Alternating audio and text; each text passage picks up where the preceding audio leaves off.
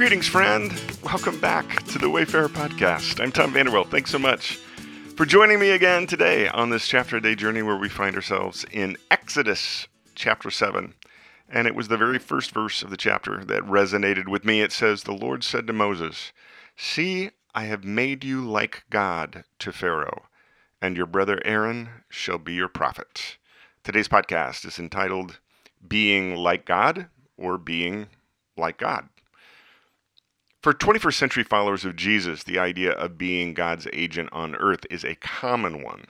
Jesus made it clear that he was entrusting his ongoing mission to his followers. Holy Spirit was poured out to indwell believers, impart spiritual gifts to each, and empower every believer as an ambassador of God's kingdom.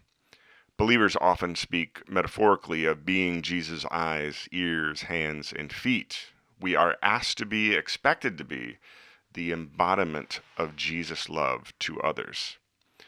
So it struck me when God told Moses, I have made you like God to Pharaoh. Because the only time being like God has come up in the great story at this point was when the snake tempts Adam and Eve with the forbidden fruit, stating, Well, God knows that if you eat the fruit, you will be like God. Until Moses appears, God has been intent on making himself known to Abraham and Isaac and Jacob. At this point in the story, however, the Hebrews had become a nation of people living in Egypt for hundreds of years, and during that time they became familiar with the thousand plus Egyptian deities. So, one of the subtle themes that has already been established in the Moses story is that God wants the Hebrew people to know him and for Pharaoh to know him. They will know, and the Egyptians will know, are repeated statements.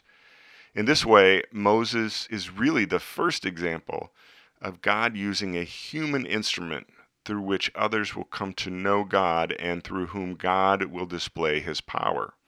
Of course, this sets up a really interesting and important contrast. Being like God can be opposite sides of a coin. I can be like God by seeking complete control of my life and the lives of everyone around me if I want to be like God by sitting on the throne of my own life, looking out for numero uno, doing as I please, and determining my own way with every step, then my path is going to lead to spiritually dark places, even if I wear the facade of being a good and faithful member of my local church. This is the dark side of being like God. When Moses was being like God, and when Jesus' followers become Christ like. It is a process of humility, vulnerability, and submission. I can't help but think of Jesus' words to Peter after the resurrection. In John 21, verses 17 through 19, Jesus says to Peter, Feed my sheep. I'm telling you the very truth now. When you were young, you dressed yourself and went wherever you wished, but when you get old, you'll have to stretch out your hands while someone else addresses you and takes you where you do not want to go. Jesus explains that Peter had lived the dark side of being like God, self centeredly determining his own way. But now he is going to experience the light side of being like God, in which he will, like Jesus did, humbly surrender his own rights of self determination and become obedient to places he doesn't want to go. For example, Father, let this cup pass from me, as Jesus said the night before his crucifixion. Peter's going to surrender and become obedient even to his physical death. So, in the quiet this morning, I'm finding myself surprisingly emotional as I meditate on this very simple concept. In my daily life, in the writings of these blog posts, I take on the mantle of being a follower of Jesus.